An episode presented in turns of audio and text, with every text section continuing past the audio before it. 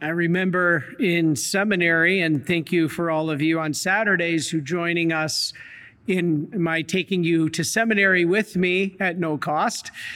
And I remember in my homiletics class, we take a class called homiletics, and we were going through the different topics in the readings, and we were assigned to give example homilies. And I remember the priest giving the statement that the greatest horror of every priest is having to preach on wives be submissive to your husbands. And so I think that that is one that some of our priests, I've done it before, have avoided, but we shouldn't. This is an important topic to understand properly. It's not the society loves to focus on, as we often see, that one verse isolated, and in this case, not even a full verse, one fraction of a verse isolated, and they try to manipulate it. You know, when Amy Coney Barrett was nominated to the Supreme Court last year, of all the things that they could have attacked her for, I think the biggest one was her support of the statement. And the media just had a field day with this. And she was criticized for belonging to a cult. I'm like, well, then call that the cult of the Bible, because that's what we hear. Now, it's important, though, that we understand that the husband is, is given by God that role to be the head in the marriage. Now, if that's the case, though, if the husband's the head, how can there be true equality? Hmm, it's a good question. We have to look. The Greek, which remember, the scriptures were written in Greek, the Greek word for head is kephale, which does not mean boss. It does not mean that. It means one who brings fullness. Big difference there. This is the same word used as I had novice Jeff read the long form that describes Christ as head of the church. Does it sound like Christ is a domineering boss? No, he's a loving head that brings fullness. And so, who is he the head of? Us, the body. Now, the head and the body are one. This is the unity, like husband and wife. They depend on each other, okay? This is clear. But I always used to see my dad when my mom would be next to him at church and this passage would be read. Every year we'd hear this passage, and my dad would give the old elbow to my mom. Did you hear that? Wives, be submissive to your husbands. Well, the thing is, men, you got to listen because you have skin in the game too. If you notice, Paul says right after that, men, love your wives. And the context is to the point of death, to the point of dying. So, husband and wife are really subject to each other. And I think that was the first verse that Jeff read. Um, if they do the long form, be subordinate to one another out of reverence for Christ. That is the key. We don't hear about that part. We just like to hear the media jump in on that one little part and make it sound like the Catholic Church is chauvinistic. Uh uh-uh. uh So they are subject to each other. A wife, she subjects herself to her husband by accepting his role as head, not head as a boss or domineering, but head as somebody who guides and leads. Remember, the objective of marriage is to get your spouse to heaven. Now, she cooperates with him. This is the how a marriage, you want a marriage to be successful. This is how a marriage can be successful. First of all, she cooperates with him in filling that role of service to her and the children. That's what it means to be a true head. That husband is to be of service to the wife and the children. And the husband, in return, is also subordinate. He subjects himself first to God. Remember the order? God first, spouse second, children third. Very important. You've heard me say this. A lot of people put child worship on the top. We have to realize the order of importance, especially in a marriage God first, spouse second, children third. And so he subjects himself first to God, then to his wife by accepting her need for love and care to the point that he would give his life. That's what postulant Jeff, oh, I'm sorry, novice Jeff just read. I got to get used to that. Be subject to one another out of reverence for Christ. So there's two sides to this coin. So here, the husband, as Jeff just read, signifies Christ, and his wife signifies the church. This is why the priest, who's in persona Christi, isn't married to a female spouse. We are married to the church. That's our spouse. And that's why the husband signifies Christ and the wife signifies the church. There's no domination in either. Women should be subordinate, it says. Oh, how horrible this is. The church is so chauvinistic. Let's listen. Women should submit, but in the way like the church does to Christ. That's how submission means. Not a slave, not uh, uh, unworthy, undignified subordinate, but to submit like Christ, or excuse me, the church to Christ. And men, they must sacrifice. This is the goal. Like Christ gave his life for the church. So the man is to be willing to do that. So the headship of the husband is not about worldly power, about degradation of the wife. It's not it at all. God created both male and female. And notice he stopped there. There is not 27 other genders here male and female. Made it very clear here. So they have different but complementary roles. That's why when people always say the church is chauvinistic because women are not ordained priests, it's a different but complementary roles in the church.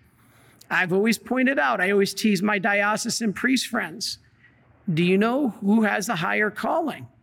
Now, I'm talking not in the power of the sacraments, but just in the way of life. A cloistered nun or a diocesan priest. Actually, a cloistered nun. Cloistered nun has a higher calling in the way of life.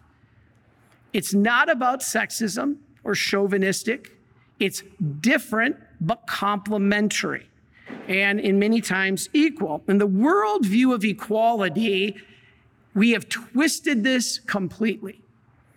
This dangerous things that are going through Congress under the guise of equality acts are very dangerous.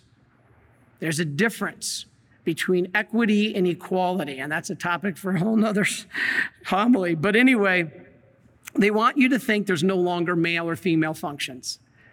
Um, I'm reading things that boys are being given Barbie dolls to play with, girls are being given trucks to play with, in goals to wipe out all gender, gender identity.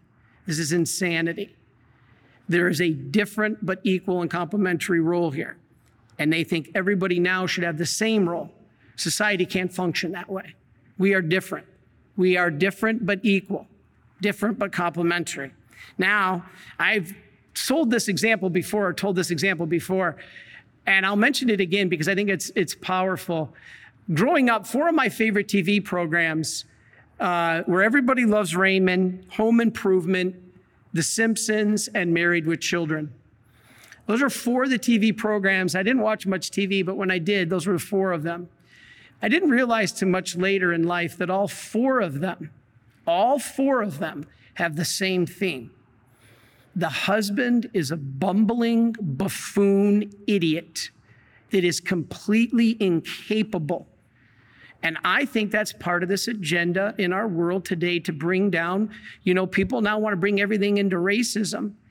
And this racist movement that everybody is jumping aboard, actually, at the heart of it, if you read the true meaning of it, it's pro abortion, pro transgenderism, pro gay marriage, and pro wiping out the patriarchy. It says it right in their own website manifesto. I'm not being political, I'm just giving the facts. And the facts are their goal is to wipe out the patriarchy. This is not God's plan. We just read it. And so, what I wanted to say here is it leads to chaos.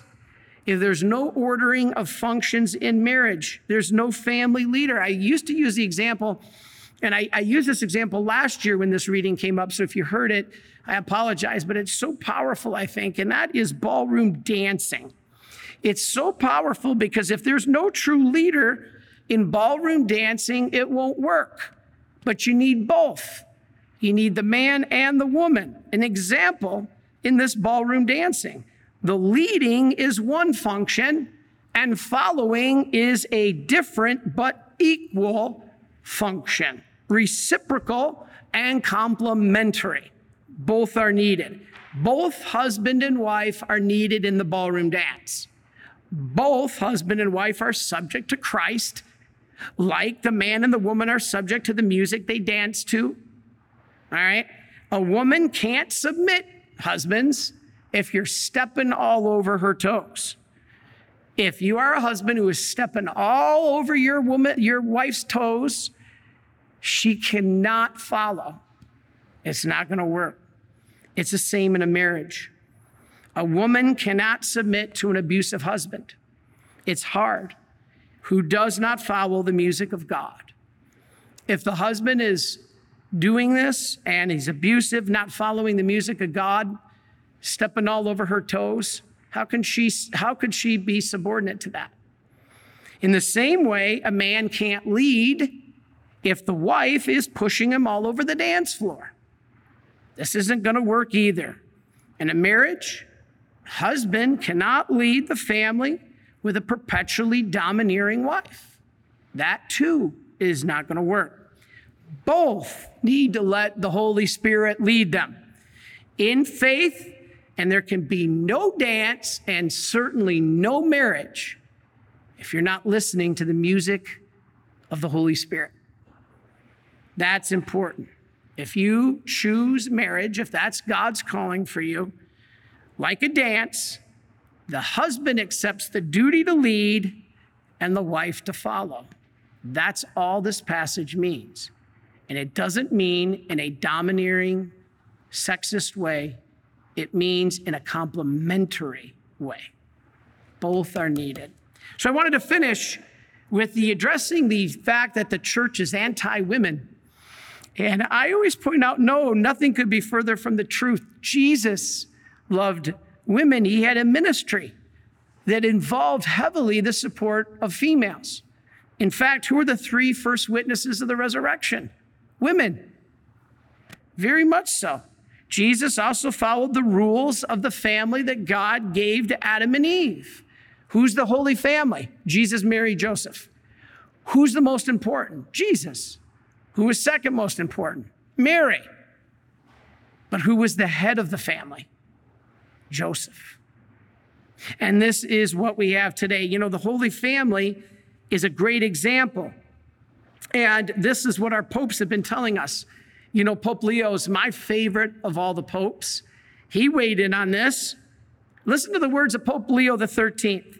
Because she is flesh of his flesh and bone of his bone, let her be subject and obedient to the man, not as a servant, but as a companion, so that nothing be lacking in honor or in dignity for the wife. John Paul weighed in.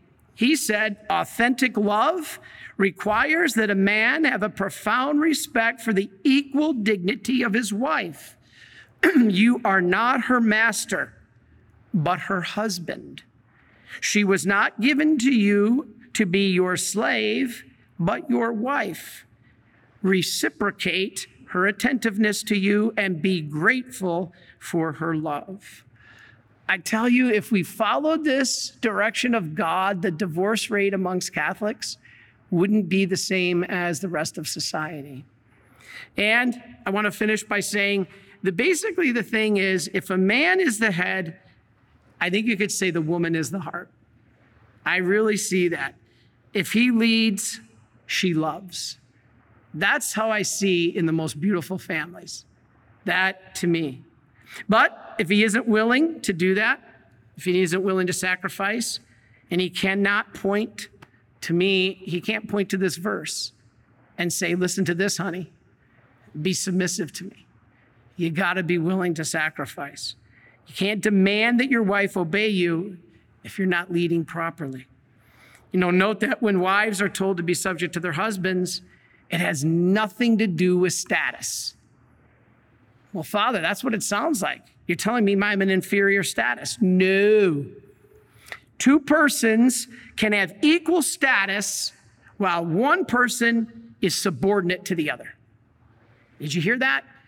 Jeff just read, be subordinate to each other, but you know, two people can have equal status, but one is subordinate to the other. What do I mean by that? The Trinity. Father, Son, and Holy Spirit have absolutely equal status. The Father is equal to the Son, the Son is equal to the Holy Spirit, the Holy Spirit's equal to the Father. They're all equal. But the Son is subordinate to the Father, and the Holy Spirit is subordinate to the Son.